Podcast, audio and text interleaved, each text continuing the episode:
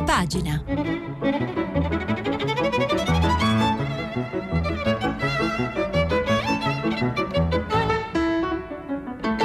Questa settimana i giornali sono letti e commentati da Carlo Bonini, inviato speciale del quotidiano La Repubblica.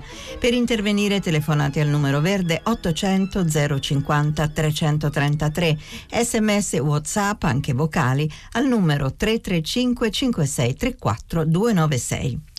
Buongiorno a tutti, mercoledì ventisei giugno, e giornata, giornata dominata dalla... dalle cronache, dalle, dalla fotografia di un governo ancora prigioniero delle sue, dei suoi veti incrociati e della eh, crisi strisciante che riguarda uno dei due partner della maggioranza, i cinque Stelle, e, e praticamente è una notizia che monopolizza praticamente tutte le prime pagine, cui si accompagnano ancora le code eh, della, della polemica e delle riflessioni eh, sull'assegnazione a Milano-Cortina delle Olimpiadi invernali del duemilaventisei, e eh, lo vedremo la, invece diciamo sempre per restare in tema sportivo, eh, la, la gioia e la felicità per eh, il passaggio ai quarti di finale nei mondiali di calcio eh, femminile della nostra nazionale in Francia. Ieri ha battuto la Cina due a zero. E poi altra notizia sempre sulle prime pagine di questa, di questa mattina, il, l'ondata anomala di caldo eh, che non si registrava dal, dal duemilatré, che sta investendo tutta l'Europa e che sta portando le temperature da da Parigi a Siviglia, a Roma, oltre, oltre i quaranta gradi. E allora cominciamo da Repubblica, che apre con una intervista al presidente della Camera Fico. Fico ai cinque Stelle: cambiamo, sarà troppo tardi. Siamo diversi, vanno rivisti identità e valori. Il blog del movimento non basta, serve un congresso per non finire calpestati. Difficile che la maggioranza vada avanti senza Conte. Portiamo all'Unione, all'Unione Europea la battaglia per la verità su Giulio eh, Regeni.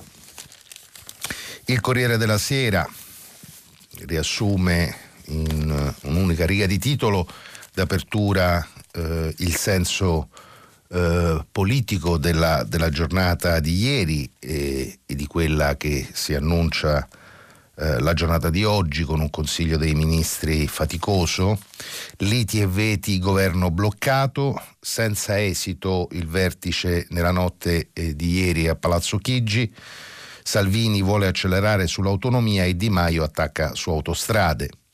Il Corriere eh, nell'occhiello di prima eh, ricorda anche la notizia di ieri di cui parleremo, e cioè il, il ricorso respinto da la Corte eh, europea di eh, Corte dei diritti umani di Strasburgo, eh, il ricorso presentato dalla Sea-Watch eh, per lo sbarco dei migranti, che incrudelisce ulteriormente questa, questa vicenda.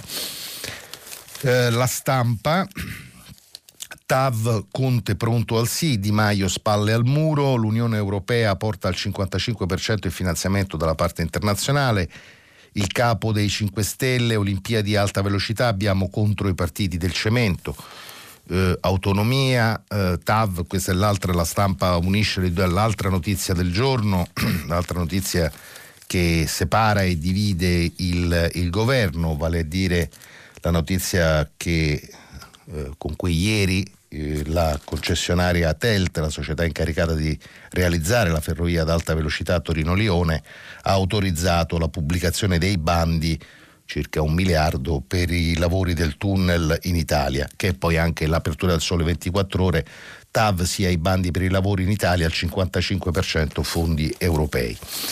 Il Messaggero: Palazzo Chigi frena l'autonomia, al vertice il dossier riservato dei tecnici boccia la riforma, così salirebbe la spesa pubblica, Salvini, grillini dietro ai no dei burocrati. Autostrade, cinque Stelle vuole la revoca della concessione. Il Manifesto, il treno corre, i cinque Stelle di nuovo nel tunnel, eh, riferimento è alla notizia della via libera ai bandi per il versante italiano, il titolo della busta di prima del Manifesto, che invece dedica la grande fotonotizia con titolo sfondato "Respingimento umanitario", una grande foto della Corte eh, europea di Strasburgo. La Corte respinge il ricorso dei migranti per l'approdo a Lampedusa, ma invita l'Italia a prestare assistenza alle persone a bordo della Sea-Watch da due settimane. Possibile la forzatura del blocco e lo sbarco. E alla Camera P D spaccato sull'accordo con la Libia. Il mattino, il mattino apre invece su una notizia eh, che riguarda di cui, una vicenda di cui abbiamo parlato a lungo ieri, eh, la crisi del lavoro in Campania, l'avvertenza Whirlpool. Whirlpool a Napoli perde, gli incentivi non bastano. Eh, intervista del mattino all'amministratore delegato La Morgia, solo un nuovo progetto, un nuovo prodotto salvano tutti i posti. Di Maio rilancio, il governo è pronto ad accollarsi i debiti ma non dovete andare via. Eh, il mattino dedica alla, eh, alla vicenda della, al rinvio di ogni decisione sulle autonomie, eh, ha il titolo invece di centropagina, accanto alla fotonotizia della, che celebra le signore del calcio tra le magnifiche otto, eh, c'è il, t- il titolo "Dai fondi agli asili, le dieci bugie dello spacca, dello spacca Italia".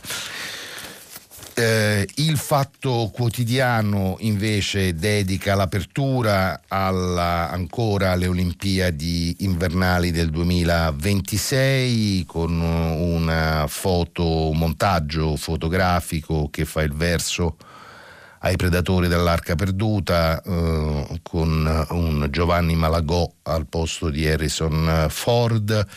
Lo sport italiano è sempre in mano agli artefici di Italia novanta, Torino duemilasei, Mondiale di nuoto duemilanove, sette miliardi buttati, predatori dei miliardi eh, perduti. Uh, la Verità apre invece ancora sulla vicenda della Sapienza, dello studente universitario morto lo scorso weekend mentre tentava di raggiungere eh, un... una festa, eh, una, la notte bianca eh, organizzata all'interno dai collettivi studenteschi all'interno dell'Università La Sapienza. Stop ai rave party in università, ma non per merito del rettore. Il Giornale apre sulla, sul verdetto di Strasburgo sulla Sea-Watch, sentenza storica, affondano le O N G.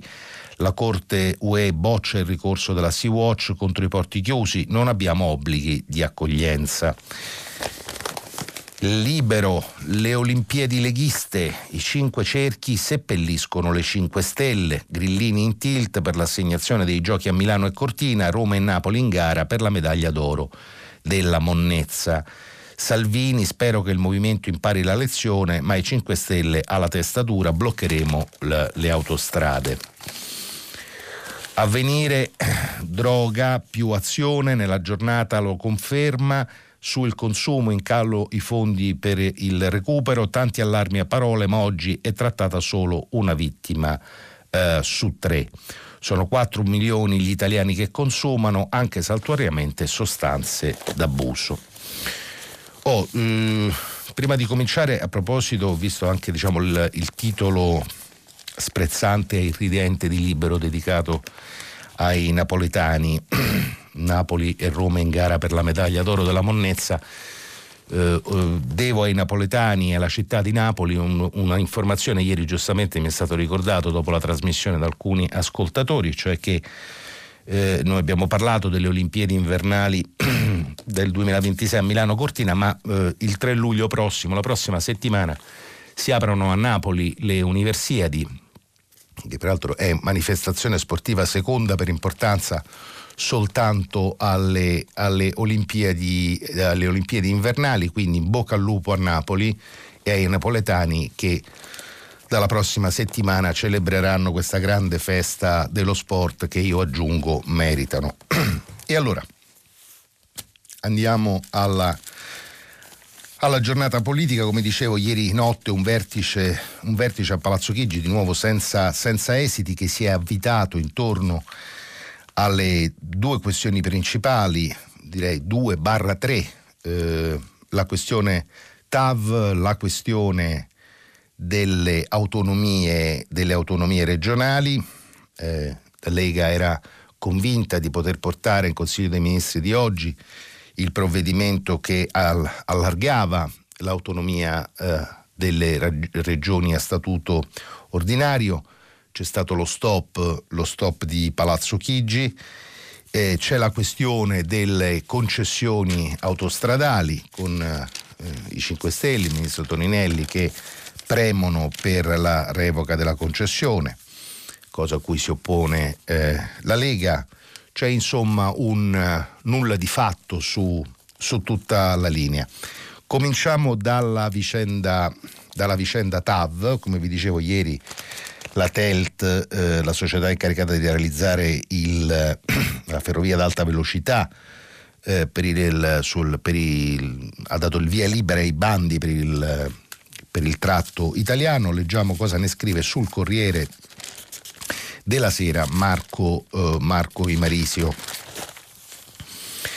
L'avvio, de, l'avvio del bando italiano per gli appalti della T A V non è stato un fulmine a ciel sereno per nessuno. Il governo sapeva che sarebbe successo come un atto dovuto almeno dal trentuno marzo, da quando l'Unione Europea ha richiesto a Francia e Italia l'Action Status Report, l'adeguamento periodico annuale in base al quale i due governi presentano i programmi di attività condivisa. L'appalto per i lavori sulla parte nostrana del tunnel di base, ottocento milioni di euro per lo scavo e duecento per la valorizzazione del materiale di scarto, lo smarino della futura galleria, doveva essere lanciato il primo maggio di quest'anno. D'accordo con il Ministero delle Infrastrutture e con la Presidenza del Consiglio, che dallo scorso inverno ha avvocato a sé il dossier sulla contestata linea ad alta velocità Torino-Lione, T E L T, la società transnazionale di diritto francese incaricata della realizzazione della T A V, aveva fatto presente a Bruxelles che era in corso la campagna elettorale per le europee del ventisei maggio. Se fosse stata rispettata quella data, sarebbero state infinite polemiche e discussioni, una questione di opportunità. Al primo consiglio di amministrazione dopo quella data è stato dato il via libera con tutte le cautele imposte dalla legislazione transalpina, ovvero la subordinazione delle candidature delle aziende interessate agli appalti alla decisione finale dei due stati sulla sorte della Torino-Lione. Non è stato un consiglio di amministrazione come gli altri, quello che si è svolto ieri a Parigi, scrive Imarisio sul Corriere della Sera, non solo per la presenza al tavolo del nuovo presidente del Piemonte Alberto Cirio e quella forse più importante di Iveta Radicova, la coordinatrice europea del corridoio mediterraneo, anche lei al debutto in quell'assemblea. Con la pubblicazione dei bandi italiani tutto il tunnel è ormai in fase di gara per l'assegnazione degli appalti. Un fatto dal forte valore simbolico, e proprio per questo la decisione di procedere, seppur col passo del diritto francese, è stata presa da T E L T dopo un costante, una costante interlocuzione, così fanno sapere i fonti T E L T, con la struttura commissariale della Presidenza del Consiglio. La posta in gioco più alta era quella fissata dall'Unione Europea tramite l'I N E A, l'Agenzia Esecutiva per l'Innovazione e le Reti, l'ente che tiene i cordoni della borsa per i finanziamenti europei. Lo scorso sei giugno il ministro Danilo Toninelli e il suo omologo francese Elisabeth Borne sono stati convocati a Bruxelles. I lavori sono in ritardo su entrambi i versanti. Urge revisione del trattato internazionale siglato nel duemilasedici con una nuova tabella di marcia dei lavori per non perdere i quattro miliardi di finanziamento che l'Unione Europea è disposta a mettere sul tavolo della T A V. È la condizione che l'Unione Europea chiede per stanziare i suoi fondi, destinati a salire fino al cinquantacinque per cento del totale, anche per le tratte nazionali del tracciato. La spada di Damocle che pende sul governo è questa, perché impone una risposta sulla sorte dell'opera entro il trenta settembre, tre mesi prima della scadenza naturale del primo accordo, pena la restituzione dei finanziamenti ricevuti fino a quel giorno. T E L T sta preparando le nuove linee guida che spostano alla fine del duemilaventuno l'utilizzo definitivo degli ottocentotredici milioni ricevuti finora, con l'autorizzazione del M I T e della Presidenza del Consiglio. Nel silenzio, prosegue Imarisio sul Corriere della Sera, ma la T A V avanza con il consenso dei vertici del Ministero delle Infrastrutture e dei Trasporti e del Governo. Nei giorni scorsi Marco Ponti, il capo della commissione ministeriale che redige l'analisi costi-benefici sulle grandi opere di forte orientamento no T A V, ha affermato in un'intervista al Corriere di Torino che la Torino-Lione si farà come tutto il resto. Proprio ieri, durante un convegno a Roma, il suo vice Francesco Ramella ha detto in pubblico che l'opera si farà perché il ministro si è fatto convincere. L'ago della bilancia sembra pendere oggi a favore di un sì sommesso, pronunciato a mezza voce, ma pur sempre tale. Il tracciato alternativo ideato dall'ex sindaco di Venaus, Nilo Durbiano, che prevede lo scavo di una galleria parallela a quella del Frejus, un tunnel di quindici chilometri da Ul E, eh, tra Ula e Modan, è stato bocciato dai tecnici dell'analisi costi-benefici e suscita perplessità tra gli esperti del movimento Notav. Ma soprattutto è una strada poco praticabile perché, trattandosi di un progetto completamente nuovo, farebbe cadere ogni finanziamento europeo. Resta sul tavolo l'ipotesi di una mini T A V, ovvero lo stesso tracciato senza la stazione internazionale di Susa e con l'aggiramento dello snodo di Orbassano. Sono modifiche giudicate possibili anche da T E L T, ma hanno una controindicazione. Con l'innalzamento della quota europea al cinquantacinque per cento del totale dei lavori, non solo del tunnel di base, ma dei lavori sulla tratta italiana, una revisione al ribasso sarebbe poco conveniente dal punto di vista economico. Tutte cose che il governo italiano sa bene. Il resto sono schermaglie politiche e pillole da indorare a elettori delusi. Così Imarisio sul Corriere della Sera sulla vicenda eh, T A V, che dicevo è uno dei, eh, uno dei nodi, eh, non l'unico. L'altro riguarda la questione delle autonomie eh, regionali. E su questo, di questo vi leggo dalla prima pagina del Messaggero, che come eh, vi ho segnalato eh, apre il giornale su questa notizia. Palazzo Chigi frena l'autonomia. Il Messaggero ha avuto modo di eh, leggere l'appunto eh, con cui il, eh, gli uffici di, eh, l'ufficio legislativo di Palazzo Chigi Eh, ha dato uno stop, o comunque ha consigliato uno stop al percorso che caro alla Lega, che dovrebbe riconoscere eh, gradi crescenti di autonomia alle, sta- alle regioni, eh, ordi- alle regioni ehm, a statuto ordinario. Il pezzo è firmato da Simone Canettieri. Vi leggo: dubbi di costituzionalità, ma anche spostamento verso l'alto del valore medio nazionale della spesa pro capite, destinata così ad aumentare. E ancora, bilancio dello Stato a rischio. In dodici pagine il Dipartimento per gli affari giuridici e legislativi di Palazzo Chigi smonta pezzo per pezzo l'autonomia differenziata di Veneto, Lombardia ed Emilia-Romagna. L'analisi sul tavolo del Presidente del Consiglio Giuseppe Conte è datata diciannove giugno. Prende in esame la seconda versione della bozza di preintesa confezionata dal Ministro per gli Affari Regionali Erika Stefani e trasmessa al Premier lo scorso sedici maggio. Un testo che i ministri non hanno ancora mai visto e che Matteo Salvini vorrebbe portare oggi in Consiglio dei Ministri. Il documento, che il Messaggero ha letto in anteprima, è un dossier firmato dal capo del Dipartimento della Presidenza del Consiglio dei Ministri, Armando De Francisco. I tecnici di Palazzo Chigi mettono in guardia il governo sul rischio che l'articolo centosedici della Costituzione, che apre all'autonomia delle regioni, possa confliggere con il centodiciassette, che fissa le competenze dello Stato. Perché, pure nel contesto dell'intero titolo quinto della Costituzione, una simile scelta applicativa desta serie perplessità, poiché non tiene conto dei limiti derivanti dal combinato disposto con ulteriori norme costituzionali. In quanto, ed è il caso di Lombardia e Veneto, a fronte delle richieste avanzate c'è il rischio che si determini la creazione di nuove regioni a statuto speciale. Da qui, scrive ancora Simone Canettieri sul Messaggero, mettono nero su bianco dal Dipartimento di Palazzo Chigi c'è più di qualche dubbio di costituzionalità. Ma non basta.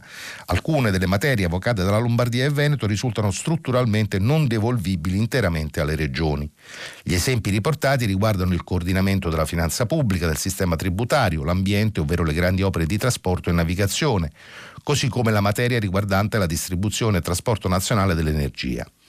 Infine, lo staff giuridico e legislativo di Conte richiama lo Stato affinché, al di là di qualsiasi intesa, esca fuori dal governo, l'unità tuteli l'unità giuridica ed economica del Paese, intervenendo laddove necessario.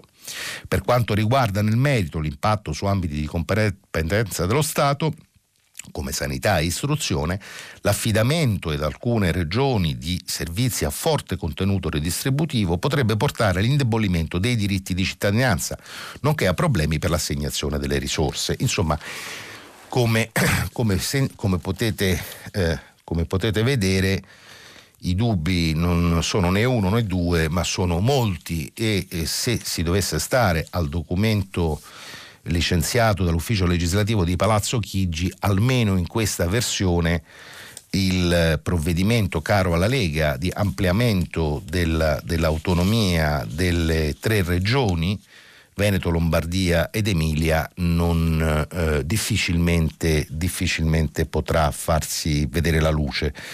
Vi ricordo che diciamo siamo all'esito di un processo cominciato a fine del duemiladiciassette, quando con un referendum consultivo eh, i cittadini di Lombardia e Veneto approvarono, eh, un, approvarono a maggioranza eh, la richiesta di maggiore autonomia regionale. Successivamente Uh, fu celebrato un referendum consultivo anche in Emilia, uh, in Emilia Romagna, uh, o meglio, fu l'Emilia Romagna a chiedere maggiore autonomia. In Emilia uh, il referendum non si tenne, e uh, alla fine dello scorso anno si, uh, appunto, si rimandò al primo semestre del, dell'anno in corso ogni decisione. È un tema questo molto caro alla Lega. Eh, eh, presente anche questo nel contratto, ma come vedete impantanato di fronte eh, diciamo così non solo a una maggioranza che politicamente tiene sempre di meno, ma anche ad obiezioni, a fondate obiezioni di costituzionalità.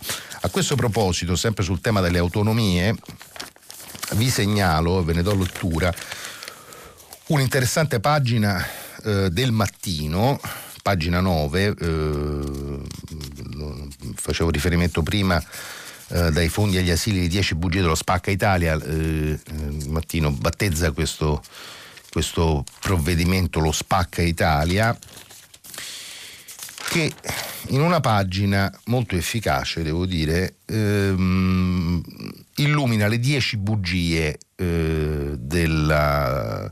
le dieci bugie della narrazione, della narrazione pubblica, politica, il discorso pubblico sulle autonomie.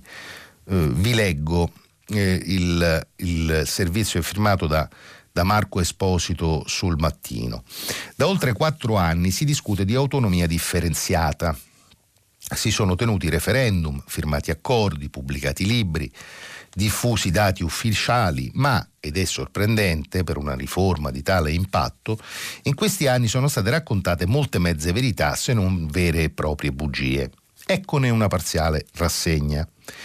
L'autonomia in Costituzione, primo tema. Classica mezza verità. La Carta prevede che ulteriori forme e condizioni particolari di autonomia possono essere riconosciute su singole materie e singole regioni ordinarie, con l'obiettivo ben chiaro a chi ha scritto la riforma del duemilauno di venire incontro a specifiche esigenze territoriali. Ma qui siamo di fronte a progetti bulimici, che chiedono tutto con formule fotocopia per Veneto, Lombardia ed Emilia-Romagna, schemi che saranno adottati per ogni altra regione che chiederà l'autonomia. Sostenere che l'attribuzione di forme e condizioni particolari di autonomia corrisponde a specificità proprie della regione X Y e immediatamente funzionali alla sua crescita e al suo sviluppo, come si legge nei testi concordati con il Premier Conte, è un modo per riscrivere la Costituzione aggirando la procedura, dando alle regioni ordinarie, tre o quindici che siano, più poteri che a quelle speciali, il che è una contraddizione in termini.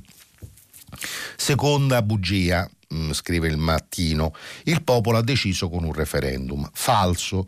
Il ventidue ottobre duemiladiciassette in effetti si è votato in due regioni, Lombardia e Veneto, su quesiti alquanto generici, del tipo: vuoi che alla regione del Veneto siano attribuite ulteriori forme e condizioni particolari di autonomia? I referendum avevano valore consultivo, non decisionale. Infine, una curiosità. Nelle due regioni hanno partecipato al voto in cinque milioni trecentoquarantaseimilaseicentocinquantaquattro su undici milioni novecentosedicimilaseicentoottantaquattro aventi diritto, cioè appena il quarantaquattro virgola nove per cento. Terza bugia. Non toglieremo un euro al Sud. Menzogna pura. I documenti presenti sul sito del Dipartimento degli Affari Regionali contengono regole che matematicamente, come ha ammesso Tria in audizione, aumentano le risorse per Lombardia, Veneto ed Emilia-Romagna, per cui, in base al principio di invarianza complessiva della spesa, quei soldi in aggiunta saranno sottratti ai territori deboli. Quarta bugia. La spesa pubblica è minore al nord. Errato, scrive Il Mattino, i conti pubblici territoriali certificano nell'ultimo rapporto, come in tutti i precedenti, una spesa media pro capite del settore pubblico in tutte le sue articolazioni svantaggiosa per il Sud. I dati diffusi nel duemiladiciotto certificano quindicimila euro al centro-nord e dodicimila nel mezzogiorno. Sul sito degli affari regionali è apparsa però una tabella con dati parziali che vede in coda Lombardia, Veneto e Emilia-Romagna. Le regioni sono più efficienti dello Stato e siamo così alla quinta bugia. Affermazione priva di riscontro, scrive Marco Esposito sul Mattino. Non c'è alcuna prova a sostegno delle ipotesi che spezzettare un servizio produca efficienza, mentre c'è la prova che gli enti locali più piccoli abbiano costi più elevati. Per i servizi generali delle regioni ordinarie, per esempio, la Lombardia con dieci milioni di abitanti ha il valore pro capite minore, trentotto euro, mentre più alti si registrano in Umbria, Basilicata e Molise, guarda caso nelle tre meno popolose delle quindici regioni ordinarie, con un top proprio in Molise, la più piccola, a duecentoventotto euro. Uh, altra bugia. Scuola, la Campania spende più del Veneto. Fuorviante, il dato di quattrocentosettantasette euro pro capite per l'istruzione in Veneto e seicentotrentasei in Campania è stato pubblicato dal ministro Erika Stefani e si basa sui conti della ragioneria, ma è un numero che porta fuori strada. Che senso ha dividere la spesa per gli studenti per, gli studenti, per l'intera popolazione? È sufficiente tener conto del fatto che in Veneto gli studenti sono solo dodici virgola tre ogni cento abitanti e in Campania quindici virgola sei ogni cento e il differenziale dunque si annulla. Inoltre la quota di docenti anziani più costosi è di dodici punti superiore in Campania. Passare di colpo al valore medio pro capite non aiuterebbe né equità né efficienza né gli studenti. Ci sono poi altre eh, quattro bugie elencate dal Mattino. Con i fabbisogni standard c'è la lotta agli sprechi, il Nord chiede soltanto di utilizzare le sue tasse, l'intesa ha una verifica dopo i suoi primi dieci anni, la secessione dei ricchi che è, come segnala eh, Esposito sul, sul Mattino, una fake news, un'altra fake news che riguarda le autonomie. Eh, restiamo sempre sulla... Sulla, sulle questioni, sulla pagina politica, eh, ci spostiamo a Strasburgo. Vi dicevo della notizia di ieri del eh, ricorso respinto del ricorso alla Sea-Watch respinto dalla, dalla Corte di eh, Strasburgo. Eh, vi leggo cosa ne scrive Carlo Lania sul, sul manifesto. Ricorso respinto. Non sono ancora le sei del pomeriggio quando la decisione della Corte europea dei diritti dell'uomo cioè du piomba come una doccia fredda sul ponte arroventato dal sole della Sea-Watch tre, ma non dà sollievo a nessuno, anzi. La bocciatura dei magistrati di, Stras- di Strasburgo, la richiesta avanzata dalla comandante Carola Rackete da quarantadue migranti di spingere perché il governo italiano desse via libera lo sbarco non potrebbe essere più netta. No anche alla possibilità di scendere a terra per i due minori, i due ragazzi di dodici anni che ancora si trovano a bordo. La Corte ha infatti dichiarato la propria incompetenza a prendere una decisione, visto che, dopo lo sbarco dei migranti in precarie condizioni di salute, al momento non esiste sulla nave uno stato d'emergenza. E i certificati medici delle persone che hanno subito torture durante la detenzione nei centri libici non sono sufficienti a cambiare le cose, visto che nessuna di loro è in imminente pericolo di vita, quindi niente emergenza che equivale a niente sbarco. Strasburgo sembra dare ragione a Matteo Salvini, scrive Lania sul manifesto, che con la O N G tedesca da una parte e l'Unione Europea dall'altra ha ingaggiato da tempo un braccio di ferro durissimo. E infatti il ministro dell'Interno non nasconde la sua soddisfazione. Anche la Corte Europea di Strasburgo conferma la scelta di ordine, buonsenso, legalità e giustizia dell'Italia, porti chiusi ai trafficanti di esseri umani e ai loro complici. Opposto di durissimo il commento di Salvatore Facchile, avvocato che ha seguito la vicenda del ricorso e che parla di un atto di vigliaccheria da parte dei giudici. Per certi versi la sentenza equivale a un epitaffio che la Corte scrive su se stessa e sulla sua competenza a tutelare i diritti fondamentali delle persone non europee, anche lì dove è uno Stato europeo che li sottopone a un attacco sistematico. La sentenza complica e molto la situazione della Sea-Watch tre, giunta ormai al suo tredicesimo giorno di navigazione, a bordo della quale le condizioni di vita si fanno ogni minuto più pesanti, al punto che anche il garante nazionale dei detenuti, Mauro Palma, ha presentato un esposto alla Procura di Roma perché verifichi la situazione. Il garante non può né intende intervenire sulle scelte politiche, è scritto nell'esposto, tuttavia è suo dovere agire per fare cessare eventuali violazioni della libertà personale che potrebbero far incorrere il Paese in sanzioni in sede internazionali. In particolare, conclude Palma, ribadisce che le persone e le loro vite non possono mai divenire strumento di pressione in trattative e confronti tra Stati. Le condizioni di vita a bordo sono state spiegate ieri da Giorgia Linardi. La temperatura durante il giorno è alta, le persone sono sul ponte al caldo, la notte dormono sul ponte. Non siamo su una nave da crociera, ha spiegato la portavoce. La O N G ha girato un video in cui uno dei migranti salvati lancia l'allarme: non ce la facciamo più, la barca è piccola, non possiamo muoverci, non c'è spazio, ha spiegato. L'Italia non ci autorizza a sbarcare, chiediamo il vostro aiuto, chiediamo l'aiuto delle persone a terra. Pensateci, perché qui non è facile. Un appello drammatico, eh, conclude eh, nel il suo articolo Carlo Lania sul Manifesto, che rende ancora più urgente la ricerca di una soluzione. Per questo da almeno quattro giorni Carola Rackete sta ragionando sulla possibilità di dichiarare lo stato d'emergenza e di forzare il divieto di ingresso nelle acque territoriali italiane, mettendo così la parola fine a una situazione che rischia di diventare ingestibile. Una decisione delicata, visto che oltre alla possibilità di vedersi contestato il reato di favoreggiamento dell'immigrazione clandestina sulla base di quanto previsto dal decreto sicurezza bis, potrebbe costarle una sanzione tra i diecimila e i cinquantamila euro. Una decisione sulla quale la giovane comandante sta ragionando con i responsabili della O N G e con i legali che l'assistano, la consigliano, ma che alla fine spetta solo a lei. Il ricorso alla C E D U rappresentava una tappa intermedia, ma comunque non in grado di, medif- di modificare una decisione che sembra già presa, al punto che la Sea-Watch tre potrebbe avere raggiunto già nella notte il porto eh, di Lampedusa. Su, sulla questione della Sea-Watch vi segnalo dal Foglio un commento di, del direttore del Foglio Claudio Cerasa: la crudeltà di Salvini e quella pericolosa novità nel Mediterraneo rimasto senza regia, Reggio, ragioni per temere il caso uh, Sea-Watch. Ehm, ve ne leggo soltanto un passaggio. mm, Scrive, scrive, ehm, scrive Cerasa, ehm, le elezioni, le elezioni sono oh, vicine e tenere in ostaggio quarantadue, dicasi quarantadue migranti in mare per Salvini ha lo stesso valore di un comizio, serve a conquistare voti. Eh, ma la vicenda della Sea-Watch ci consente di mettere a fuoco anche un problema che non riguarda il caso in sé, ma che riguarda il caso di alcuni sbarchi importanti che hanno fatto meno rumore del caso della O N G. Pochi giorni fa un video girato da un velivolo di Frontex ha mostrato il trasbordo di ottantuno migranti da una nave madre, un peschereccio, a un'imbarcazione più piccola, arrivata poi a Lampedusa. La presenza di una nave madre a poche miglia dalla costa italiana è una novità significativa che indica un fenomeno rilevante. Fino a qualche mese fa le navi degli scafisti intercettate in mare erano per lo più navi molto piccole. Da quando il governo italiano ha accettato di smantellare il sistema di ricerca e salvataggio che ha permesso negli ultimi anni all'Italia di governare i flussi senza chiudere i porti, gli scafisti sono tornati a usare imbarcazioni più pesanti. Così Cerasa sul, eh, sul Foglio. Um, andiamo a Repubblica, alla, all'intervista che ho lasciato per ultimo a chiusura di questa pagina, di questa pagina politica, che interviene su tutti i temi di cui vi ho dato uh, lettura.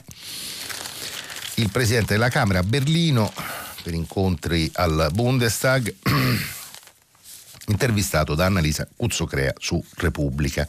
L'intervista si apre eh, sulla vicenda di Giulio Regeni, sull'appello eh, della famiglia eh, con una lettera al governo con cui si chiede il ritiro Uh, non solo dell'ambasciatore italiano ma di tutti gli ambasciatori europei dal, dall'Egitto. Mm, eh, i genitori hanno chiesto con una lettera, con una lettera chiede la Cuzzocrea a, al Presidente della Camera il ritiro degli ambasciatori dall'Egitto. Si può arrivare a una mossa del genere, secondo lei? Sì, è una scelta che tiene al, ministero, al Ministro degli Esteri, ma se i risultati non arrivano può essere una strada, è una richiesta che comprendo. Il Parlamento ha concordato all'unanimità con la sua decisione di sospendere le relazioni parlamentari con l'Egitto. L'esecutivo però non si sta muovendo nella stessa direzione.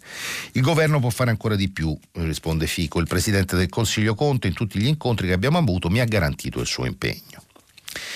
Um, il Friuli Venezia Giulia, osserva la, la Cuzzocrea, uh, il Friuli Venezia Giulia leghista ha tolto lo striscione che chiede verità per Giulio. Cosa ha pensato? Bisogna stare attenti a non dare un messaggio opposto a quello che sta facendo il Parlamento, anche con l'istituzione della commissione d'inchiesta sulla morte di Giulio Regeni, risponde Fico. I simboli sono importanti, ancora di più in questa fase, ancora di più nella sua regione. L'intervista quindi passa sugli altri temi, sulle altre questioni di stretta attualità. La Sea-Watch, sulla Sea-Watch e sulla crisi della Sea-Watch tre. Eh, dice Fico: non penso che chiudere i porti sia una soluzione di governo dell'immigrazione, servono regole certe, criteri giusti, con responsabilità europea. A Lampedusa arrivano cento migranti mentre la Sea-Watch è a largo. L'Italia è assolutamente in grado di gestire il salvataggio di quelle persone, la battaglia vera deve farla in Europa per la eh, revisione del regolamento di Dublino. Bisogna far comprendere che la gestione dei migranti in mare che devono essere salvati sempre senza se e senza ma deve essere eh, comune. Vi segnalo questa lunga intervista che prende l'intera pagina tre eh, di Repubblica, la parte che invece riguarda il dibattito interno ai eh, cinque Stelle. Ehm, chiede la Cuzzocrea a un, c- a un certo punto dell'intervista, mh, eh, le dispiace che la senatrice Paola Nugnes lasci il movimento? Risponde Fico: assolutamente sì, Paola è con noi da dodici anni, una persona onesta, una combattente. Quel che serve oggi non è attaccare chi va via, ma chiedersi perché una persona che ama il movimento come lei decida che non le sta più bene. La risposta che mi do e che pretendo è proprio quel che dicevo, uno spazio di condivisione dove si possano confrontare tutte le anime di un movimento multiforme come il nostro. Penso a un organismo decisionale o a un incontro nazionale? Penso a entrambe le cose, a partire dall'incontro, un momento di scambio intenso, trasparente, franco. Non basta più il blog? Chiede la Cuzzocrea su Repubblica. No, non c'è mai stato solo il blog, ma anche un innovativo percorso territoriale, partecipativo, di visione che è da recuperare perché oggi è diventato molto più scarno. Intanto il movimento è cresciuto molto, è diventato più complesso, è inevitabile che ci sia un'evoluzione del confronto, della, pro- della progettazione dei percorsi. E il, osserva ancora la Cuzzocrea, la risposta: c'è bisogno di parlarci tutti dal vivo. Se ci vogliamo parlare non c'è statuto che tenga. Parlare è il modo per superare eventuali contrasti. Non hanno mai avuto senso le definizioni di dissidenti o traditori, non è questione di due mandati o meno, di un asse tra Di Battista e Casaleggio, tra Fico e Di Maio. Ehm... Passiamo all'altro tema, vi dicevo, sol, vi, voglio, vi segnalo soltanto sul tema, diciamo, sulla coda, sullo scarico della vicenda mh, Olimpiadi invernali duemilaventisei Milano-Cortina, il commento sulla prima pagina di Repubblica di eh, Francesco Merlo, eh, il titolo "Chi rischia e chi si arrende". Merlo eh, fa una lunga ri- riflessione su quanto sarebbero state necessarie a una città come Roma le Olimpiadi e sulla, diciamo, cultura della, eh, dell'inerzia, o meglio dell'immobilismo amministrativo eh, di fronte alla paura di, eh, eh, di una mala gestione eh, dei, dei fondi, eh, tema peraltro che eh, affronta anche l'editoriale, eh, l'editoriale del, eh, del Messaggero, "Raggi e giochi, le rovinose conseguenze di quel no detto ai romani". Tra l'altro eh, segnalo ai cittadini eh, di eh, Roma e a chi avesse la ventura oggi di visitare Roma per lavoro o per vacanza che dopo soli otto mesi riapre la stazione della metropolitana di Repubblica. Dopo otto mesi è stata finalmente riparata la scala mobile che aveva reso inagibile la stazione per eh, Eh, per otto mesi. Um, vi segnalo uh, la pagina, sempre su Repubblica, mh, l'intera pagina sulla, sull'ondata, questa ondata anomala di caldo, uh, l'Europa bolle a quaranta gradi. Mh, c'è una bella immagine sulla prima pagina di Repubblica, eh, la, la mappa termica dell'Europa, un gigantesco, un gigantesco camino Eh, che mostra, mostra temperature di almeno dieci gradi superiori alle medie, alle medie stagionali, ripeto, che investono l'intera, l'intera Europa. Ma prima di chiudere mh, eh, piace darvi, eh, leggervi due cose eh, molto, che trovo molto interessanti questa mattina. Una dalla prima pagina della Stampa, che riguarda i, i nostri ragazzi, i millennials, le notti. Il richiamo della notte, eh, è, vi leggo Flavia Perini, è, mh, interviene su, uh, diciamo, su quanto detto recentemente da Salvini sulla, sulle mov- sulla Movida. Eh, scrive la Perina: non si capisce se le nuove misure annunciate da Salvini per le discoteche siano un giro di vite o l'esatto contrario. Il messaggio è lanciato dal vice premier dopo un incontro con le associazioni del settore, parla di un bollino blu per premiare i locali che adottano le migliori misure di sicurezza e della liberalizzazione del consumo di alcolici anche dopo le tre di notte. Eh, e tuttavia il bollino blu esiste già da un pezzo, scrive la Perina sulla Stampa. Lo ha istituito un accordo quadro nazionale del duemilasedici e i limiti alla vendita di alcol sono fissati dai singoli comuni e affidati alle scelte dei rispettivi eh, sindaci. Difficile vedere la novità, difficile interpretare il senso di due iniziative apparentemente contrapposte. Vogliamo più regole o meno, più libertà di sbronzarsi o meno ubriachi in giro, rassicurare i genitori o attirare i ragazzini interessati a fare l'alba bevendo? Il tentativo di mettere insieme principi contrastanti marca l'alto livello di confusione della nostra industria del divertimento davanti a una crisi di vecchia data e apparentemente insuperabile. Negli ultimi dieci anni metà delle cinquemila discoteche della penisola ha chiuso i battenti, le altre galleggiano. Nella classifica mondiale stilata da D J Mag, l'Italia infila solo tre D J e quattro locali nei primi centocinquanta posti. Una gran tristezza per un paese dove si viene anche e soprattutto per divertirsi e tirar tardi. Ma questa generalizzata decadenza dei locali ci parla anche di altro, di invecchiamento precoce, di noia, di offerte incapaci di capire i tempi. È rimasta ferma la nostalgia degli anni novanta, mentre i nostri figli con pochi euro se ne vanno a Berlino, ad Amsterdam, a Ibiza e persino nelle isole croate, dove con un solo ticket si entra in tutti i club, gli after beach party sono gratuiti fino all'una di notte e i gestori investono nei D J migliori del mondo. Quanto agli altri, ai quarantenni, che negli anni d'oro dell'ultimo impero e del Cocoricò affollavano le piste, neanche un bulldozer li porterebbe fuori da case ormai fornite di diversivi notturni per ogni tipo di passione, da Netflix ai videogiochi, senza dimenticare il porno a domicilio. È un pubblico che ha ancora soldi da spendere e in tante circostanze li spende volentieri, ma è andato persino in altri tipi, perso in altri tipi di consumo che garantiscono un'alta soddisfazione emotiva senza nemmeno lo sforzo di levarsi le pantofole. Inseguire la resurrezione della Movida parlando di bollini blu e alcol libero, insomma, sembra davvero antico, provinciale. Matteo Salvini, che al disc jockey ha giocato più volte sulla spiaggia e in ogni occasione utile, non può non saperlo. Le discoteche italiane hanno perso il contatto con il solo, con il solo pubblico disponibile, gli under trenta, che si rivolge altrove, spesso scegliendo situazioni al limite dell'abusivo e fuori dal pubblico controllo, come dimostra il mortale incidente alla Sapienza di Roma di due giorni fa. I millennial cercano esperienze e posti nuovi, si balla nei circoli, sulle spiagge, nei live club che talvolta aprono per una notte sola, nelle ville semi-abbandonate dove col prezzo del biglietto d'ingresso in un locale ufficiale ci si può divertire una notte intera. Magari sarebbe una buona idea cercare di dare un po' d'ordine a questo mercato anziché far finta che sia marginale o non esista.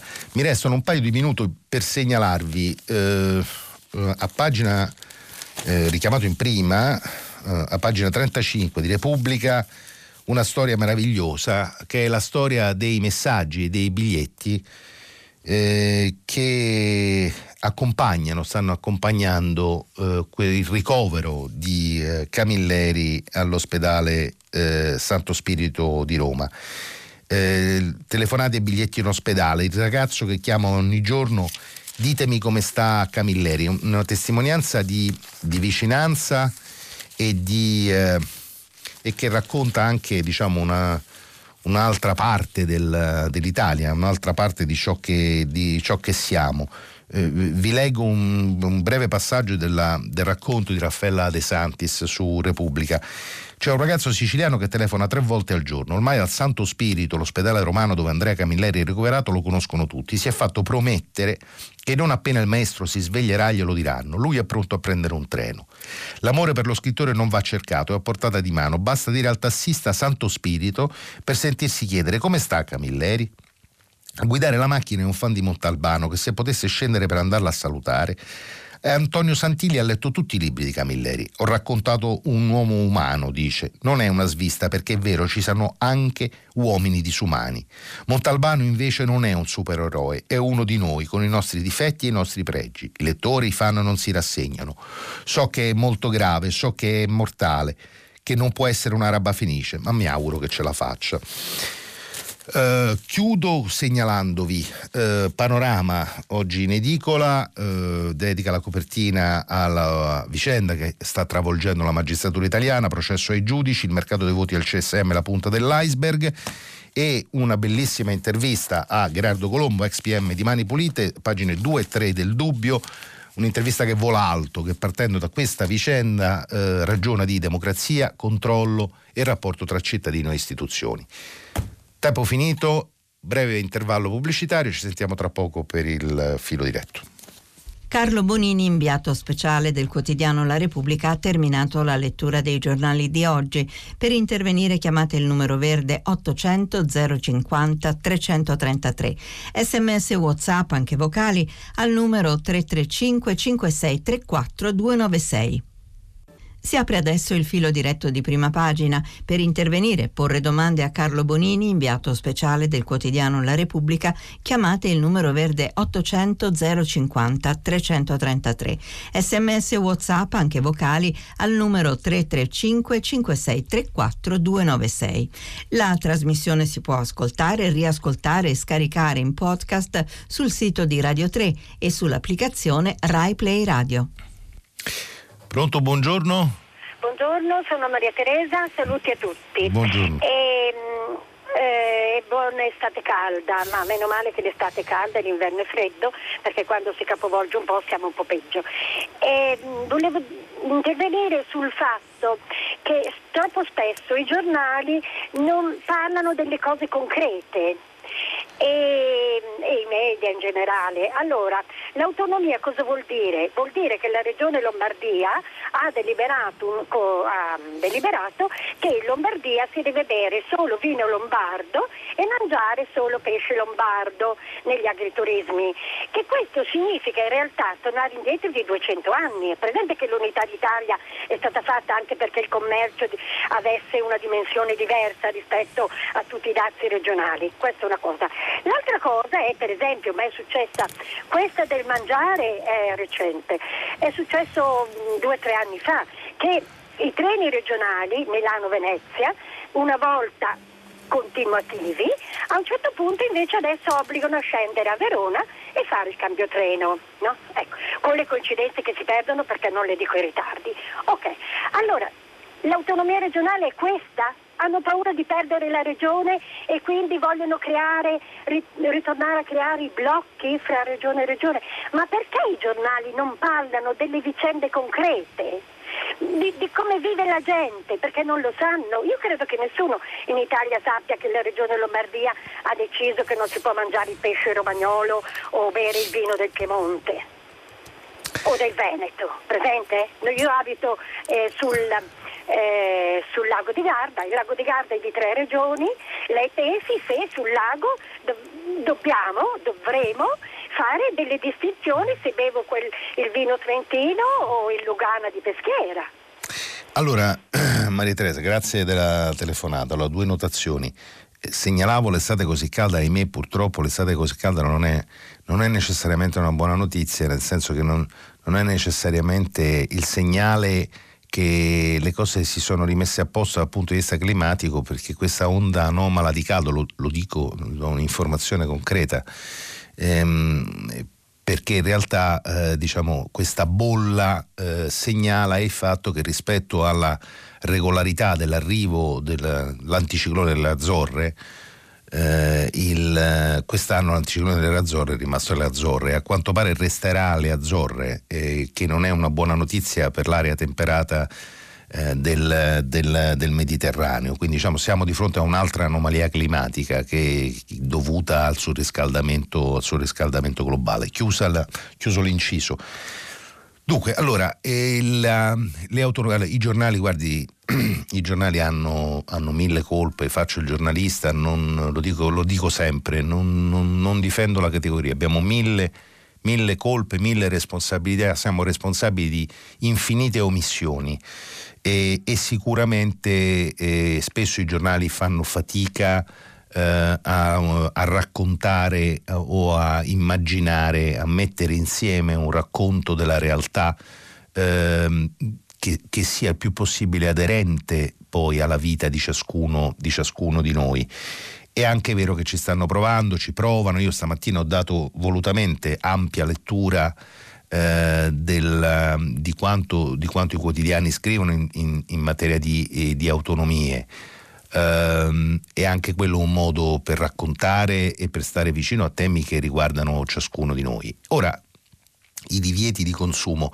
Io non conosco nello specifico eh, le, le, le disposizioni della della regione Lombardia, faccio fatica a immaginare addirittura un divieto di consumo. Immagino, immagino che ci siano incentivi o immagino che venga in qualche modo favorito il consumo cosiddetto chilometro zero, eh, che peraltro diciamo è un tipo di consumo eh, incentivato un po' ovunque, non solo nella, nella, regione, nella regione Lombardia, e per ragioni non necessariamente di Eh, campanile, ma di risparmio, di, di risparmio energetico, di freschezza dei, degli alimenti e quant'altro.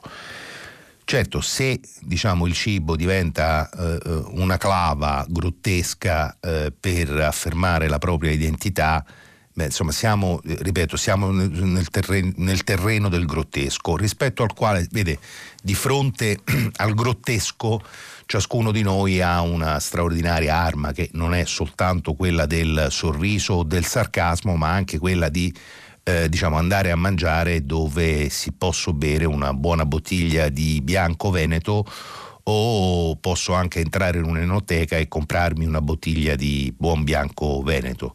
Viva Dio, non siamo ancora al passaporto per diciamo i confini, per passare da un confine di una, da una regione all'altra, e penso che, come dire, nonostante, nonostante la, il modo sgangherato con cui spesso viene raccontata eh, e viene diciamo così eh, e si soffia sul fuoco del, eh, diciamo così, del campanilismo italiano, del Eh, di, di, forme, di forme anche diciamo di, di, di secessionismo, eh, non, eh, insomma siamo, siamo lontani da quel, da quel Big Bang. Eh, detto questo, ripeto, se le posso dare un consiglio, Maria Teresa, sì, eh, se trova qualcuno che non le fa mangiare il pesce, il pesce che arriva dall'angolo del lago al di là dei confini regionali, sa che fa? Semplicemente non entra in quel ristorante e va da un'altra parte. Vedrà che diciamo passerà la voglia di, di non di vietare il consumo di, di pesci diciamo più lontani di qualche, di qualche chilometro. Pronto, buongiorno. Sono Aldo di Treviso. Buongiorno, buongiorno Carlo Aldo. Bonini, buongiorno. buongiorno. Complimenti per l'equilibrio col quale conduce anche le relazioni con il pubblico. Grazie. Allora, un'apparente contraddizione che, insomma, una domanda su, eh, su Milano-Cortina. Sì. Se noi parliamo di aspetti specifici, occupazionali, territoriali, infrastrutturali, eh, entrate fiscali, eccetera, eccetera, vediamo che diverse forze politiche si contrappongono tra di loro. Bene, su questo progetto, invece, Olimpiadi Milano-Cortina, io leggo la grande convergenza di tutte le forze. Allora, ieri nel Corriere del Veneto leggevo eh, l'ok di consiglieri regionali del P D, delle cinque Stelle, di Confindustria, di Confartigianato, di Confagricoltura, della C G I L, dell'Union Camere, tutti che confluiscono. Allora, la domanda che mi pongo è questa: non è che se noi facciamo dei bei progetti dove dentro di medio-lungo periodo, che hanno ricadute di medio-lungo periodo, che hanno ricadute occupazionali, infrastrutturali, in termini di adeguamento, eccetera, eccetera, che, che richiedono investimenti, che richiedono anche intelligenza di programmazione, eccetera, eccetera. Alla fine le specificità dei singoli gruppi politici possono essere anche destinati a essere superati, e la cosa più importante in fondo è saper programmare e progettare. definire obiettivi, come dire, realistici che eh, riescono a far confluire eh, eh, l'interesse e, e, e l'ok da parte di molte forze. Tutto qua, molto semplice. Aldo, molto semplice, molto, molto chiaro e io aggiungo anche molto, molto vero.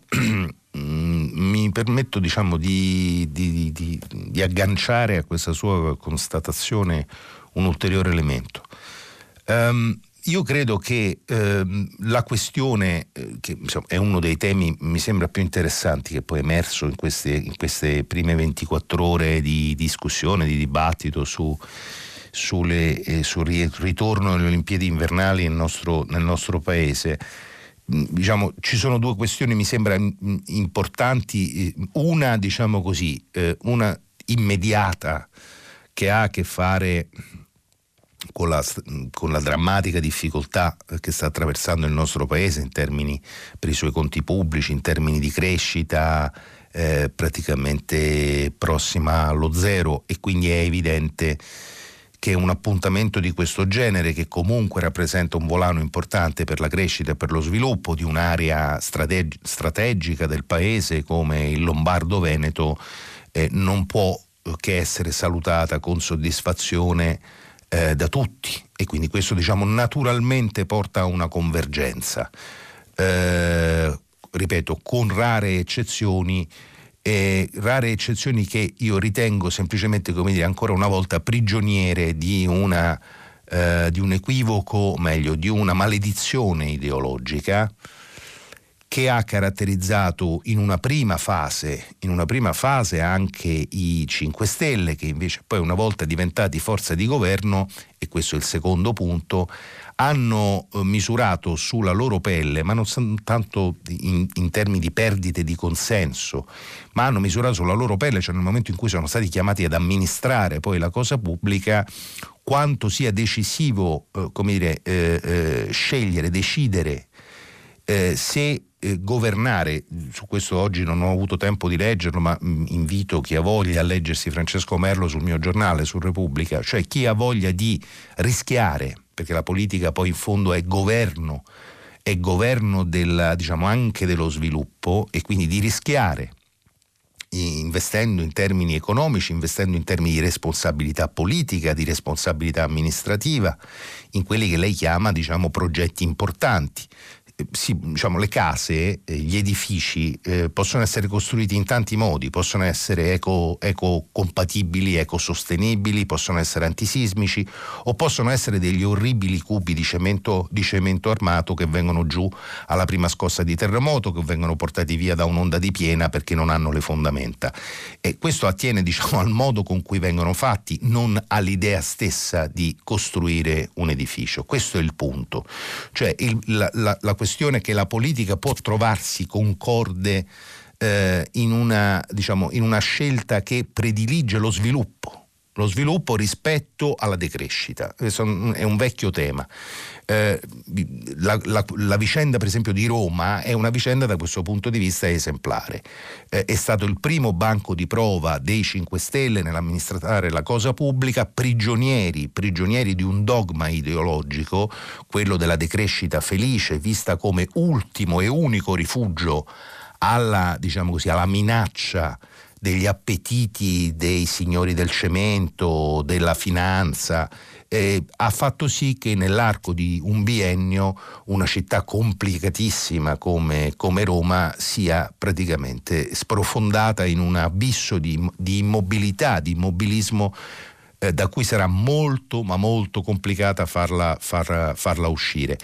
E questo, ripeto, ha a che fare, al di là delle, delle competenze amministrative specifiche, proprio con il tipo di orizzonte che uno decide di, di darsi, cioè se l'amministrare l'esistente in un orizzonte di decrescita felice, o invece, come dire, scommettere su uno, su uno sviluppo sostenibile, ovviamente nel rispetto in una cornice di, eh, di, di legalità. Oggi appunto Merlo, non ho avuto tempo di leggerlo, citava a tal proposito le lezioni di Luigi Einaudi alla Bocconi nell'aprile del millenovecentoventi. Quindi, come vede, parliamo di un tema di cui il nostro paese dibatte soltanto da cento anni.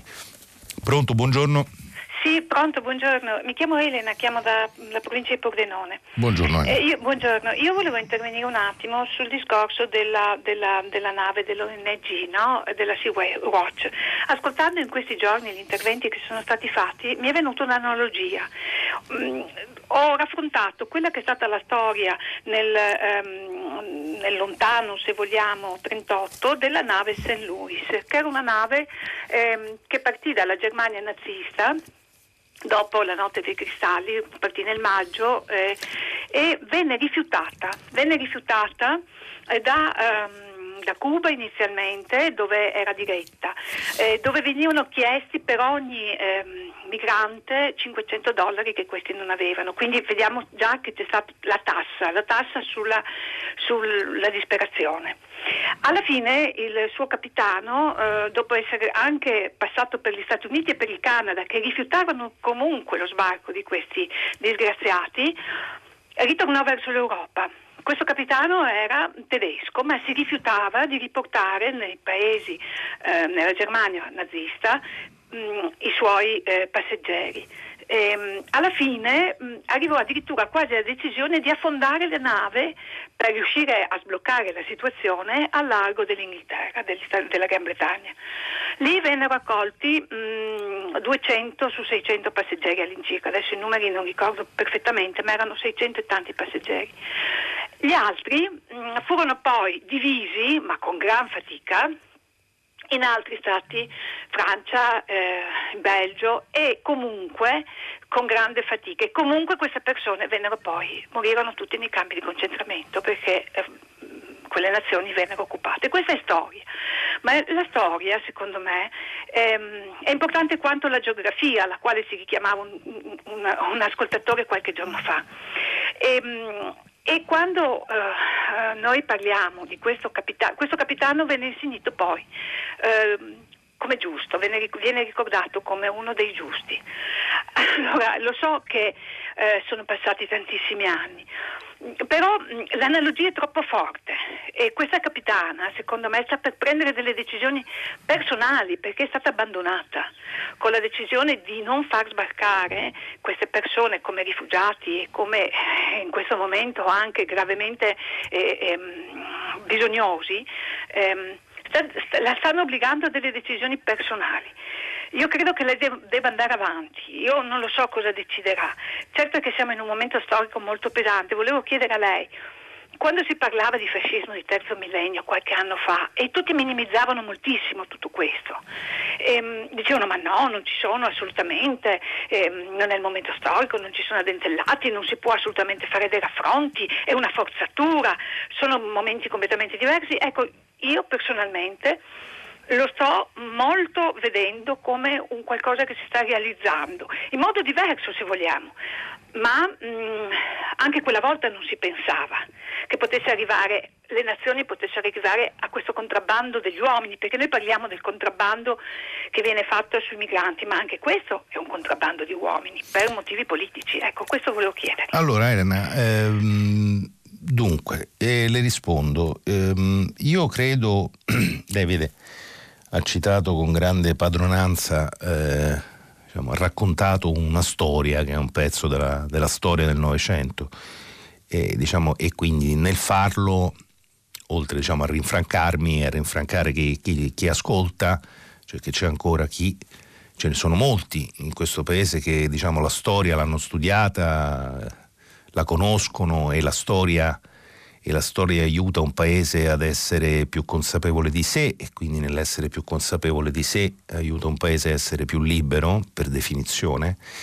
Lei, come sa, eh, lo dico perché sono, scrivo su un giornale che della questione della storia ha fatto una campagna, un appello che ha raccolto migliaia, decine di migliaia di firme eh, sull'insegnamento, sull'obbligatorietà dell'insegnamento non solo della storia nelle scuole, nelle scuole superiori, ma anche della, della storia come materia, come prova di esame.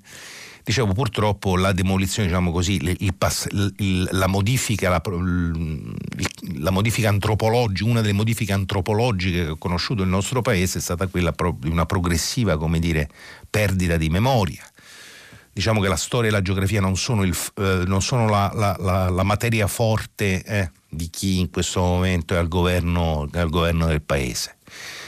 Ehm, ora la, la storia, eh, lei ha ragione, io sono d'accordo con lei, allora eh, fa, possiamo chiamarlo come vogliamo, mm, fascismo tre punto zero, ma insomma ci siamo intesi, ci siamo capiti. La storia, è evidente che la storia non si ripete mai, in, in, non, è, non è mai identica a se stessa e non si ripete mai, nel, non si manifesta mai nello stesso modo, ma per il semplice motivo che cambiano i contesti, eh, cambiano i contesti geopolitici, cambiano, cambiano i costumi, cambiano le culture, ma ci sono delle forze profonde, delle, delle spinte, delle spinte profonde eh, che, che governano la storia dell'umanità. E io sono d'accordo con lei, siamo in un momento in cui eh, diciamo si, si, si vanno allineando, si sono allineati da tempo in una sorta di eh, diciamo di micidiale eh, annuncio di tempesta perfetta, fattori rispetto ai quali la, eh, bisogna, bisogna essere molto molto molto decisi eh, nel, nel racconto, nel, nel, nel soprattutto nel, nel chiamarli con il, loro, con il loro nome. La vicenda della Sea-Watch, esattamente come la vicenda della Saint Louis, eh, racconta da, da una parte e eh, diciamo ripropone il tema del cinismo della politica, eh, dell'afasia dei, diciamo, delle, delle istituzioni sovranazionali in, in momenti di grande paura, di grande timore, che consigliano in qualche modo o di prendere posizioni timide o di non prenderle affatto. In fondo ieri il pronunciamento della Corte Europea di Strasburgo è un modo per non prendere posizione, perché la Corte non interviene, ritiene diciamo il ricorso non procedibile, dicendo non, non, non dobbiamo non dobbiamo pronunciarci, non ci sono i presupposti per farlo, ma ma semplicemente perché la Corte, la CEDU a Strasburgo è, diciamo, è espressione di, una, di un'Europa che oggi cerca nuove maggioranze appena, diciamo, appena di un nuovo Parlamento appena insediato, che cerca nuove maggioranze, quindi diciamo è il quadro di una politica che, di nuovo, di istituzioni sovranazionali che balbettano, quindi spetta a ciascuno, eh, spetta a ciascuno di noi. Io ieri ho detto cosa penso della, della vicenda della Sea-Watch. Eh, vedremo che cosa, diciamo, che cosa farà questa giovane capitana. Come spesso succede nei momenti complicati della storia, poi la storia mette nelle mani dei singoli, e in questo caso nelle mani di una ragazza che ha siano a trenta anni, eh, diciamo passaggi che per la loro forza valore e forza simbolica poi, come dire, sono in grado di determinare spesso eventi, eventi più grandi. Comunque, per restare e chiudere sulla sua domanda, io sono d'accordo, eh, ci, ci sono, diciamo, fattori che tornano a manifestarsi. Io dico non, non necessari, che non necessariamente, diciamo, prefigurano un, un, un orizzonte di nuovo fascismo, ma sicuramente eh, diciamo, indicano nelle democrature, cioè in democrazie ridotte a simulacro, nelle democrazie illiberali, è una, diciamo, è un'indiadi, ma, eh, ma questo è eh, l'idea di stati che, diciamo, mantengono la loro, le loro, la loro veste, il loro aspetto democratico, eh, ma, ma che di democratico perdono poi la sostanza. Le democrature, il modello di democratura. Oggi eh, il bivio è tra andare da quella parte lì o provare a difendere, diciamo, l'eredità eh, delle democrazie uscite dal, dal secolo terribile che è stato il, il Novecento. Pronto, buongiorno.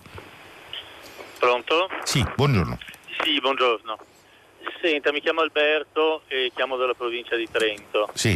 La mia domanda è questa. Eh, si parla molto di crescita, eh, sembra che la crescita sia l'unico sistema per portare avanti la nazione e il contesto, il consesso delle nazioni.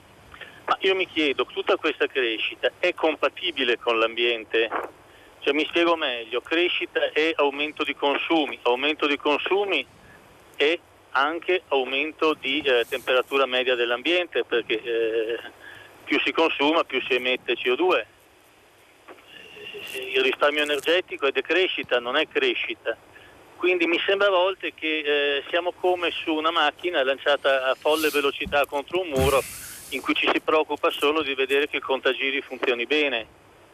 Eh, questo è un po' il, il dubbio su cui vorrei il suo parere.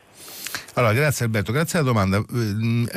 È giusta la domanda che fa e mi, mi consente di ritornare sul, sul, tema, sul tema che accennavo prima. E noi dobbiamo, il problema è il modello di crescita.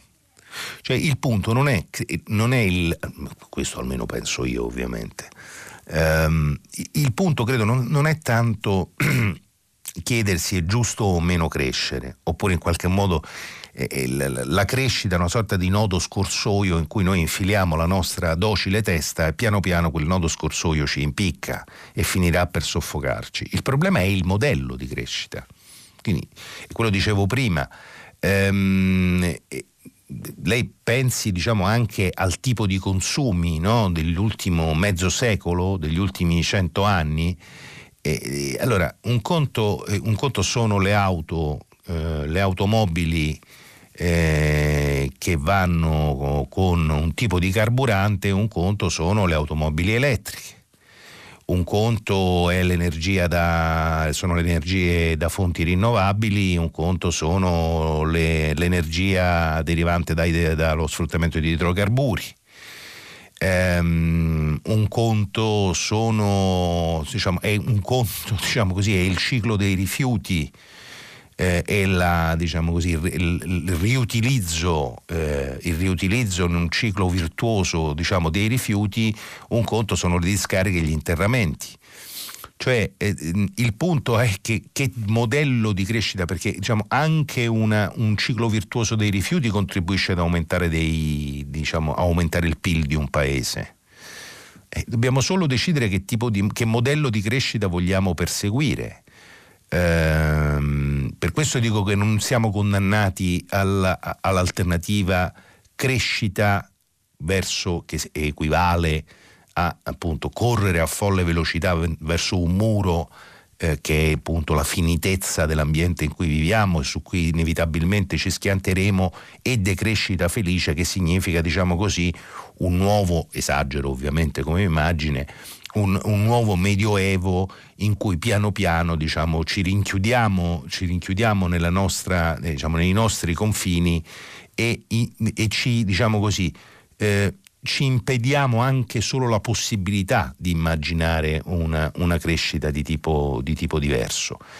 Eh, si figuri che insomma se lo ricorderà, forse qualche ascoltatore se lo ricorderà, anni fa eh, diciamo con una provocazione che non era una provocazione, ma l'allora governatore della Puglia Nichi Vendola eh, in, invitò a riflettere sulla possibilità di misurare il P I L eh, anche con indicatori che non fossero soltanto quelli diciamo della crescita in termini tradizionali, ehm, quindi attraverso gli, gli indici dei consumi, della produzione industriale, ma anche eh, diciamo così della qualità, indici che garanti, diciamo in qualche modo individuassero la qualità la qualità della vita, no? come, come, come, come possibile diciamo così, criterio che costruisce e contribuisce a costruire il P I L di un, di un, di un paese. Questo per dirle che appunto si possono immaginare è un, diciamo, criteri e modelli che in quanto tali sono convenzionali, quindi di nuovo tocca a noi, eh, ma appunto questo non significa alternativa tra crescita e decrescita, cioè che l'alternativa è la decrescita. Questo almeno io penso. Pronto, buongiorno. Eh, pronto? pronto? Sì, pronto, buongiorno. Buongiorno, sono Riccardo e chiamo da Roma. Sì. Senta, volevo porre una domanda sul caso Regeni. Eh, eh, ieri ancora leggevo sui giornali che si richiede la chiusura dell'ambasciata in Egitto. Ma che senso ha chiudere le ambasciate? Eh, su vari giornali... Eh, Si, si legge anche che si chiede da parte degli altri paesi europei di chiudere le ambasciate, ma è questo un sistema per arrivare prima e, o meglio a una verità sul caso Regeni? Cioè per quanto le ambasciate siano efficaci o no. Adesso non, non conosco esattamente il lavoro che fa un'ambasciata in un paese come l'Egitto, ma non è meglio conservare queste ambasciate che, che restano comunque il solo possibile osservatorio, per quanto piccolo e inefficace sia? Allora Riccardo, ehm, è una vecchia questione questa, che diciamo il tema della, del, della chiusura, del ritiro dell'ambasciatore, come lei probabilmente sa o ricorderà, eh, a un, al, a un, nella, fase, diciamo, nella fase iniziale della vicenda, della vicenda Regeni, il vecchio governo, il governo allora governo di, centro, di centrosinistra, il governo P D, eh, richiamò l'ambasciatore italiano in Egitto, lo richiamò per un periodo anche abbastanza, abbastanza lungo, perché normalmente nel linguaggio eh, della, de, della diplomazia e del rapporto tra stati il richiamo dell'ambasciatore in patria segnala l'apertura di una crisi, di una crisi diplomatica tra due, tra due paesi. Quindi diciamo richiama, il richiamo dell'ambasciatore o addirittura la chiusura di una rappresentanza diplomatica presso un altro Stato, presso un altro Paese, segnala diciamo, eh, un, alternativamente una crisi o un'interruzione dei rapporti diplomatici, che naturalmente, come dire, è normalmente figlia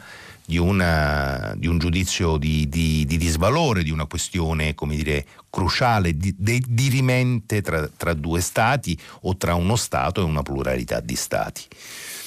Da questo punto, quindi, la questione è politica, non è una questione, diciamo così, eh, non è una questione di costi-benefici. Ehm, ora, che cosa succede? Cosa è successo e che cosa succede nel caso Regeni? Che esiste, continua ed è sempre più ampia la sproporzione tra eh, l'affermazione generica, tra l'affermazione generica di una richiesta da parte del, del, nostro, del nostro governo, delle nostre autorità, eh, della nostra autorità politica eh, di, eh, di verità per Regeni, che eh, diciamo diventa petizione di principio di fronte all'ipocrisia con cui spesso, un'ipocrisia per, per giunta anche beffarda, con cui il regime egiziano ha sin qui risposto eh, nel merito, nella sostanza, alle richieste avanzate anche da ultimo dalla magistratura italiana, dalla Procura di Roma, che, consent- che avrebbero consentito e che consentirebbero di procedere nell'individuazione delle responsabilità dell'omicidio, al sequestro, dell'omicidio e delle torture di Giulio, di Giulio Regeni. Allora, il, il, il nodo è questo qui. E come fa? Come fa nel momento in cui un paese decide che la, la morte di un suo giovane cittadino, ricercatore universitario europeo, è un tema dirimente, perché ha a che fare non solo col destino di quel ragazzo, ma con i diritti umani, con rispetto ai diritti umani, come fa, con, qual è lo strumento per mettere, fare pressioni su un regime, ripeto, un regime militare, che della violazione sistematica dei diritti umani, violazione, insisto, sistematica dei diritti umani, ha fatto uno dei suoi tratti? Eh. E la, l'arma diplomatica è una delle armi possibili, quindi che la famiglia lo chieda non mi sembra una richiesta, diciamo, eccentrica, e che non a caso un Presidente della Camera la consideri anche un'ipotesi, una strada percorribile, non mi sembra anche questa, diciamo, una risposta, una risposta eccentrica. E serve semplicemente a ricordare qual è, qual è la posta, qual è la posta in gioco. Qualcosa andrà, diciamo, qualcosa andrà fatto, a meno di non volersi accontentare di questa sorta, diciamo, di stucchevole minuetto che in cui questa vicenda sotto il profilo politico eh, ha assunto in questo, in questo scorcio di, di tempo. Pronto, buongiorno? Sì, buongiorno. Sono Stefano da Firenze, buongiorno. Sì, Stefano, Senta, buongiorno. Buongiorno, dottor Bonini. A me mi ha spinto a chiamare perché stamani sono passato pochi minuti fa in via Masaccio a Firenze, dove cinquantadue anni fa, il, do, il ventisei giugno del settantasette, morì Don Lorenzo Milani.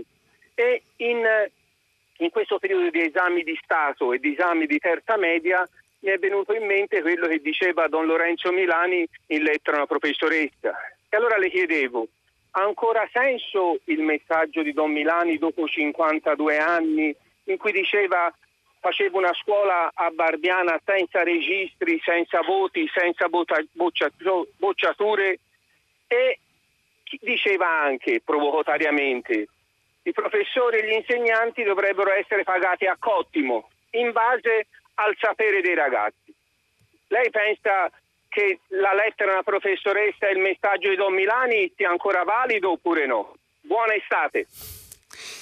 Grazie Stefano. Ehm, allora, io credo che, eh, che il messaggio di Don Milani sia ancora, sia ancora valido. Um, ma questo non perché sia un sostenitore della, diciamo, dell'introduzione del cottimo nella, diciamo, nella, nella retribuzione, alla determinazione dei salari dei, degli insegnanti, ma per la carica di, per il significato e per la carica di umanità che quella, che quella lettera conteneva, eh, per la, eh, ricordare la centralità della formazione dell'individuo In, diciamo, in, una, in una comunità, e, e quindi anche la centralità del ruolo, del ruolo dell'insegna, dell'insegnamento e delle, delle insegnanti, eh, e dico insegnanti perché continuano, diciamo, poi gli insegnanti italiani continuano ad essere prevalentemente, prevalentemente donne.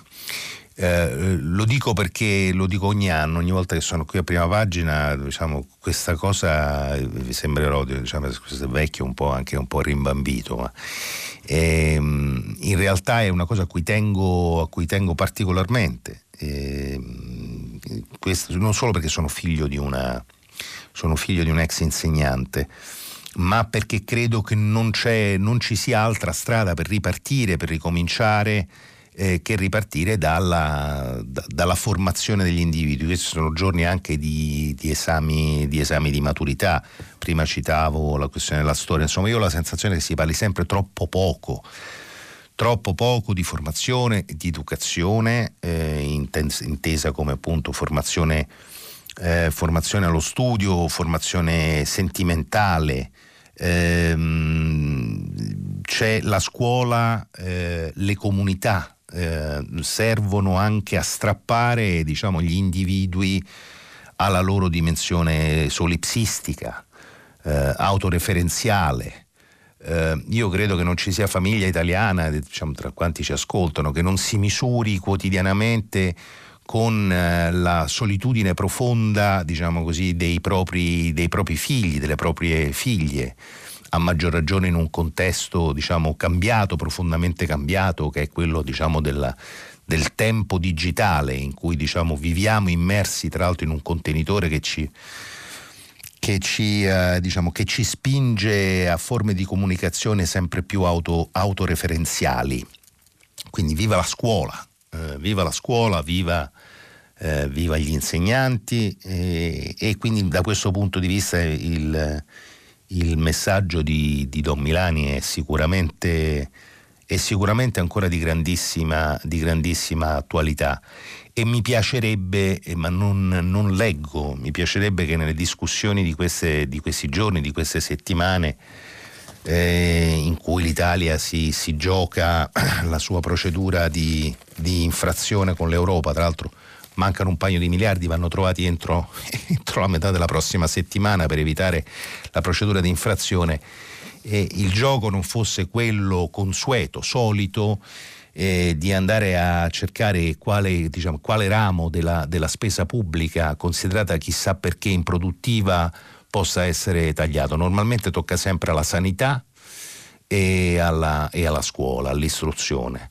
Um, un paese che eh, diciamo, continua a tagliare sulla sanità, eh, notizia di domenica scorsa, l'emergenza dei medici, eh, la mancanza di medici, un paese, siamo diventati un paese senza medici, Il, un paese che, dicevo, taglia sulla sanità, taglia sulla, sulla scuola, è un paese che sega il ramo dell'albero su cui non solo è seduto, ma su cui dovrebbero sedere eh, le prossime, le prossime, le future generazioni.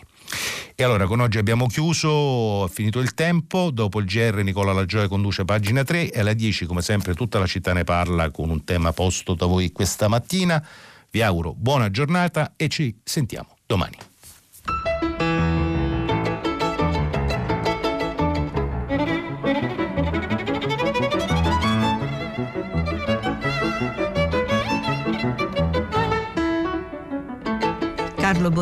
inviato speciale del quotidiano La Repubblica, ha letto e commentato i giornali di oggi. Prima pagina è un programma a cura di Cristiana Castellotti, in redazione Maria Chiara Beranec, Natascia Cerqueti, Marco Pompi, Gianfranco Rossi. Posta elettronica, prima pagina chiocciola rai punto it. La trasmissione si può ascoltare, riascoltare e scaricare in podcast sul sito di Radio tre e sull'applicazione Rai Play Radio.